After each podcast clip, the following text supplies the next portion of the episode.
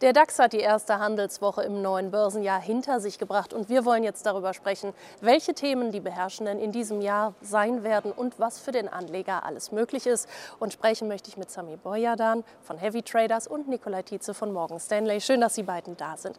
Herr Boyadan, Sie stehen mir am nächsten, deshalb fangen wir gleich mal mit Ihnen an aus professioneller Sicht. Was erwarten Sie denn für dieses Jahr? Also zum einen erwarten wir natürlich weiterhin, dass die Volatilität recht hoch sein dürfte. Wir haben noch ähm, einige Unsicherheiten auf dem Markt. Ähm, ähm, Themen, die uns auch schon im letzten Jahr begleitet haben, so äh, beispielsweise die äh, Inflation, aber auch das äh, Zinsthema wird nach wie vor weiterhin sehr stark dominierend am Markt sein. Ähm, aber auch die äh, Ergebnisse der ähm, einzelnen Quartale, so gerade das Q4-Geschäft ähm, 2022, dürfte mit Sicherheit auch noch mal sehr, sehr spannend sein, um da noch mal zumindest den Ausblick in die Zukunft ähm, zu gewährleisten, ob die Tendenz oder der Ausblick der Unternehmen weiterhin positiv bleiben dürfte. Herr Tietze, was sagt das Haus Morgan Stanley aus professioneller Sicht zum Jahr 2023? Ja, 2023 wird aus unserer Sicht ein sehr spannendes Jahr äh, mit vielen Auf und Abs. Erstmal für das erste Quartal sehen wir eigentlich eher die Aktienmärkte ähm, wieder etwas runtergehen bzw. stark fallen sogar. Hier sind wir ähm, besonders negativ eigentlich auf die US-Gewinne der Unternehmen. Ähm, wir rechnen damit, dass ähm, die Analystenschätzungen generell zu hoch sind und rechnen eher hier noch mit Gewinnen Gewinnrevision von ungefähr 10 Prozent. Und das hieß im Umkehrschluss, dass der S&P auf ein Niveau von 3.000 bis 3.200 Punkte fallen könnte, also nochmal vom aktuellen Stand gut 20 Prozent. Das ist natürlich ein, ein ordentliches Stück Holz, muss man sagen, aber ähm, auch dann wieder Licht am Ende des Tunnels. Ähm, wir sehen am Ende des Jahres den S&P wieder auf 3.900 Punkte steigen, also wie so eine Art Hockeystick erstmal runter und dann könnten sich Einstiegsgelegenheiten bieten für langfristig Investierte. Darüber sprechen wir gleich noch im Einzelnen, aber vielleicht klappern wir die wichtigen Märkte ja. mal nacheinander ab. Sie haben jetzt gerade schon mit den USA angefangen, bleiben wir dabei. Die Tech-Werte haben ja 2022 doch deutlich gelitten und mussten einiges an Federn lassen. Wird das in diesem Jahr so weitergehen? Also die Tech-Werte insgesamt im letzten Jahr, vollkommen richtig, die haben natürlich ähm, deutlich Druck bekommen aufgrund der steigenden Zinsen und vor allem aber auch durch die Refinanzierung, ähm, die wir gesehen haben. Letztendlich ähm, gehen wir davon aus, ähm, dass wir äh, tatsächlich schon irgendwo am Boden sind und ich bin auch bei den meisten Analysten mit dabei, dass wir möglicherweise auch hier nochmal das erste Quartal, vielleicht sogar möglicherweise noch das zweite Quartal schleppende Ergebnisse sehen werden oder möglicherweise auch nochmal so ein Bewegungstief, bevor dieser vollständige Bärenmarkt sein Ende gefunden hat. Aber die Tendenz wenn man das Gesamtbild mal beobachtet, äh, alleine aus dem Jahr 2022, da reden wir knapp von zwölf Monate, dass wir da eine gewisse Flaute haben. Nehmen wir noch das letzte Quartal von 2021, reden wir also roundabout knapp von 15 Monaten. Selbst wenn wir noch das erste Quartal dieses Jahr rechnen, da hatten wir 18 Monate. Also, dass wir dem Boden nah sind, ist, äh, also ist meiner Meinung nach sehr nah und die Tendenz sollte eigentlich eher positiv für das Jahr 2023 sein. Wenn man über die USA spricht, kommt natürlich auch die Federal Reserve, also die amerikanische Notenbank, die gibt ja bei den Zinsen weltweit den Ton an. Die Fed hat ja in diesem Jahr aggressiv die Zinsen erhöht. Wird das auch so weitergehen? Ja, das ähm, Thema wird natürlich weiterhin auch da äh, dominierend sein. Ähm, wir glauben selbst, dass die Zinsen jetzt ähm, gerade für den Monat Januar und Februar möglicherweise mit kleineren Zinsschritten weiterhin angehoben wird. Auch da ähm, nähern wir uns sozusagen ähm, den äh, oberen Rand, knapp also um der äh, 5-Prozent-Marke, wobei wir davon ausgehen, dass wir da ein bisschen unten drunter bleiben werden.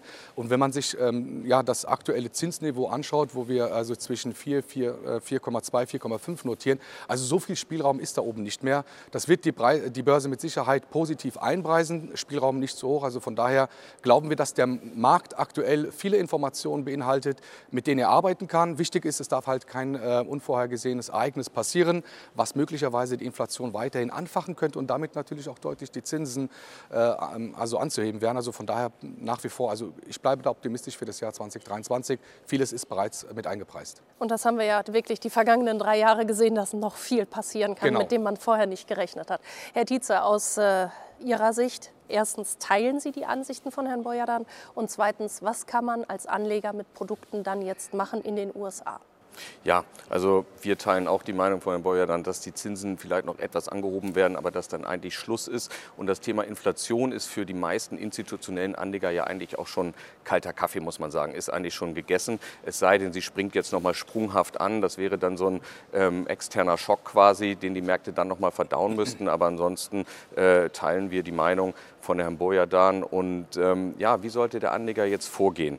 Aktuell ist die Volatilität nicht ähm, besonders hoch, also die erwartete Schwankungsbreite für die Märkte. Und das spricht normalerweise für klassische Optionsscheine, denn die werden stark von der Volatilität beeinflusst. Je niedriger die Volatilität, desto attraktiver sind diese Optionsscheine. Und hier bieten sich natürlich einige Titel an, ähm, die, auf die man langfristig setzen könnte. Und hier mit langlaufenden Optionsscheinen zum Beispiel. Aber man kann natürlich auch diese Optionsscheine jetzt hervorragend quasi als Depotabsicherung nutzen bis zum Laufzeitende. Hier kostet ungefähr aktuell eine Vollkaskoversicherung für ein Jahr rund 5 Prozent. Das heißt also, wenn die Märkte fallen, dann bin ich sozusagen gehatcht und ähm, das Ganze kostet 5 Prozent, wenn ich jetzt zum Beispiel ein Depot vom im, im S&P hätte. Ja? So, ähm, 5% ist einigen aber ein bisschen zu hoch. Ähm, dann kann ich natürlich auch einen Teilschutz machen. Das kostet dann wesentlich weniger, dass ich dann den Basispreis, sagen wir nicht bei 3.800, sondern bei 3.500 Punkten setze. Aber generell ähm, in der aktuellen Situation, glaube ich, ist es ratsam, das haben die letzten zwei Jahre auch gezeigt, wenn man irgendeine Art von Depotabsicherung hat, ob nun als klassischer Optionsschein oder als Knockout-Zertifikat. Kurze Nachfrage noch für die Anleger, gerade wenn ich mich in den USA bewege. Was muss ich beim Währungsverhältnis US-Dollar-Euro im Moment beachten? Ja, ähm, ich muss natürlich immer den Basispreis durch den Wechselkurs teilen und das kann sich dann natürlich dramatisch ändern, wenn jetzt zum Beispiel der Euro sehr, sehr stark oder sehr, sehr schwach werden würde. Unsere Analysten gehen jetzt aber davon aus, eigentlich, dass in diesem Jahr ähm, im Währungspaar nicht mehr viel passiert quasi und dass wir am Ende des Jahres eigentlich auch auf diesem Niveau sind, auf dem wir jetzt sind, so ungefähr 1,05 bis 1,07. Ein weiteres Thema, dem wir uns natürlich widmen wollen, Herr Boyadan, wir blicken nach China.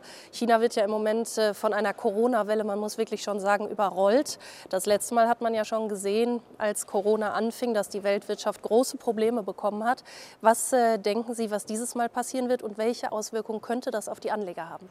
Natürlich haben wir da immer gewisse Restrisiken, äh, dass die Regierung mit Sicherheit wieder stärker einschreiten könnte. Wir gehen davon aus, dass das aber nicht der Fall sein wird, sondern dass man auch anfangen muss, äh, damit ähm, oder zu lernen, damit umzugehen und natürlich auch die Weltwirtschaft nicht weiterhin abzuwürgen und auch die eigene Wirtschaft nicht, ähm, ich sag mal, selbst abzuwürgen. Von daher glauben wir schon, ähm, dass also auch hier äh, seitens von China, was die Exporte betreffen oder, oder die Importe auch selbst für, für China mit Sicherheit wieder stärker anziehen werden und die Weltwirtschaft damit weiterhin auch um einiges wieder zum Laufen äh, bringen wird. Also die Themen, die wir jetzt in der jüngsten Vergangenheit gesehen haben, dürften eigentlich schon soweit abgearbeitet werden. Aber noch einmal zur Betonung, es gibt natürlich immer gewisse Restrisiken, auch gerade was jetzt ähm, ähm, Covid betrifft oder die Pandemie insgesamt.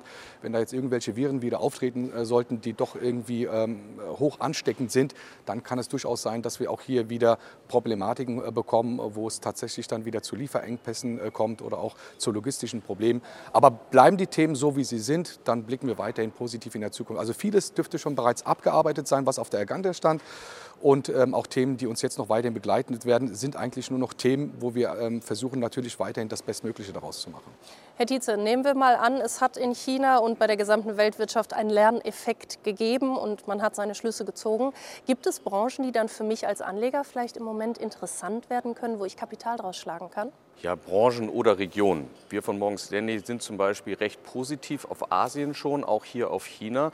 Ähm, da haben wir gesehen, dass die Unternehmen eigentlich schon durch das Gewinntal durch sind, was wir in Europa oder ähm, in den USA noch nicht gesehen haben. Tendenziell, wenn ich jetzt äh, in den Developed Markets unterwegs bin, also jetzt in Europa oder in den USA, bevorzugen wir aktuell immer noch eher defensivere ähm, Branchen hier, auch zum Beispiel äh, die Banken oder die Versicherer, die durch, dies, äh, durch die steigenden Zinsen quasi auch wieder etwas Luft bekommen. Ähm, oder äh, Luxustitel zum Beispiel, das sind hier die Branchen, die wir eher favorisieren, sind eher noch skeptisch auf Zyklika, wie zum Beispiel Automobilwerte aktuell. Ähm, also eher nochmal die defensiveren Werte tendenziell bevorzugen in der aktuellen Marktphase. Kommen wir zum für uns hier wichtigsten Markt Deutschland. Was erwarten Sie vom DAX in diesem Jahr? Also der DAX hat ja schon einen recht guten Start äh, zum Jahresanfang hingelegt. Knapp 3 Prozent liegen wir schon bereits vorne. Wir sind jetzt oder notieren um der Marke knapp bei 14.400 äh, Punkte. Betrachtet man das jetzt mal aus der charttechnischen Sichtweise, ist zum einen der DAX über der 200-Tage-Linie, was letztendlich auch weiterhin positiv zu bewerten wäre.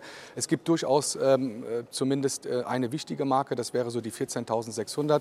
Wenn wir das noch schaffen sollten ähm, zu überwinden, dann sehe ich schon auch, ähm, auch wenn das ja vielleicht gar nicht so ähm, die meisten mit mit auf der Agenda haben. Aber kurzfristig im ersten Quartal blicke ich eher positiv, dass wir durchaus Richtung 15.300 laufen können, also roundabout 7 bis 8 Prozent. Das zweite Quartal, da rechne ich eher mit so einem leichten Knick, äh, Knick äh, auf der Unterseite, ähm, weil wir einfach die ähm, kräftigen Zinserhöhungen, die wir gesehen haben, äh, seitens aus Amerika und natürlich auch aus der Eurozone, wobei wir hier natürlich mit kleineren Schritten arbeiten, möglicherweise auf den Arbeitsmarkt spürbar Spuren hinterlassen wird. Also ein kurzer Knick ja. Äh, erste Quartal positiv, zweite Quartal eher so ein bisschen leicht äh, stagnierend, aber dann dritte und vierte Quartal mit Vollgas wieder nach oben raus. Herr Tietze, da muss ich jetzt noch mal eben nachfragen. Sie sagten ja ganz zu Beginn eigentlich, dass das erste Quartal laut Morgan Stanley nicht so gut werden wird. Ja, in der Tat. Da sind wir mal konträrer Meinung. Ist ja auch mal ganz schön hier ja. in so einem Talk. Ähm, also wir gehen davon aus, dass wir sowohl in den USA als auch in Europa im Eurostax eher tiefere Kurse sehen und uns dann wieder nach oben hangeln. Ähm, und ähm, ja, Anleger können natürlich das hervorragend mit Hebel- oder Anlageprodukten dann begleiten. Was muss ich denn bei diesen Hebel- und Anlageprodukten dann jetzt bei der derzeitigen Marktsituation auf jeden Fall beachten als Anleger? Ja, wir gehen ja von einem ersten volatilen Quartal aus. Ähm, hier als Hebelprodukteanleger zum Beispiel ähm, die Hebel möglichst gering setzen ähm, und ähm, hier durchaus das nicht als Witwen- und Waisenpapier ansehen, sondern doch durchaus draufschauen. Aber das ist ja auch das Schöne, dass man unsere Produkte von 8 bis 22 Uhr täglich handeln kann, zumindest an Börsentagen. Ähm, und ähm, also hier doch dann recht schnell agieren quasi, niedrige Hebel wählen, äh, sich vorher vielleicht einen Stop-Loss setzen, dass es nicht zu einem Totalverlust kommen kann. Und generell bei Zertifikaten ist es ja so, dass ich hier eine Inhaber-Schuldverschreibung erwerbe und hier das Emittentenrisiko zu tragen habe. Herr Beuer, dann vielleicht auch noch mal für Sie eben die Frage, welche Branchen könnten sich Anleger mal etwas genauer anschauen jetzt in den ersten Monaten? Genau, also ich bin da jetzt nicht so ganz, ähm, ich sag mal, der Meinung, dass man nur eine Branche sich insgesamt anschauen sollte, sondern vielmehr diesen Cost-Average-Effekt zunutze machen sollte. Also nach wie vor einen Ansparplan monatlich ähm, einfach äh, in die Angst rein zu investieren, genauso wie es Warren Buffett gesagt hat. Also gierig sein, wenn andere ängstlich sind, also je tiefer es geht. Und ich glaube schon, dass das Jahr 2023 durchaus ein sehr, sehr ähm, attraktives Jahr sein äh, dürfte, auch wenn wir mit der Gefahr darauf hinlaufen, dass wir nochmal kräftige Einknicke sehen werden, aber dass letztendlich gute Chancen sind, auch hier nochmal sich äh, gut zu positionieren. Die Geschichte zeigt ja letztendlich, dass alle Rezessionen, die in der jüngsten Vergangenheit äh, stattgefunden haben, immer wieder auch die besten Einstiegskurse waren. Und man sollte eher dann wieder mit Vorsicht agieren, wenn viele euphorisch sind. Also im Moment herrscht die Angst und deswegen glaube ich schon, dass wir ähm, im Moment an einem Zeitpunkt sind, wo investieren lukrativ sein könnte. Also wenn ich Ihnen beiden so zuhöre, langweilig wird das das Börsenjahr ja. 2023 auf jeden Fall nicht. Sami Boyadan von Heavy Traders, ich danke Ihnen und Nikolai Tietze von Morgan Stanley und Ihnen danke ich für Ihr Interesse.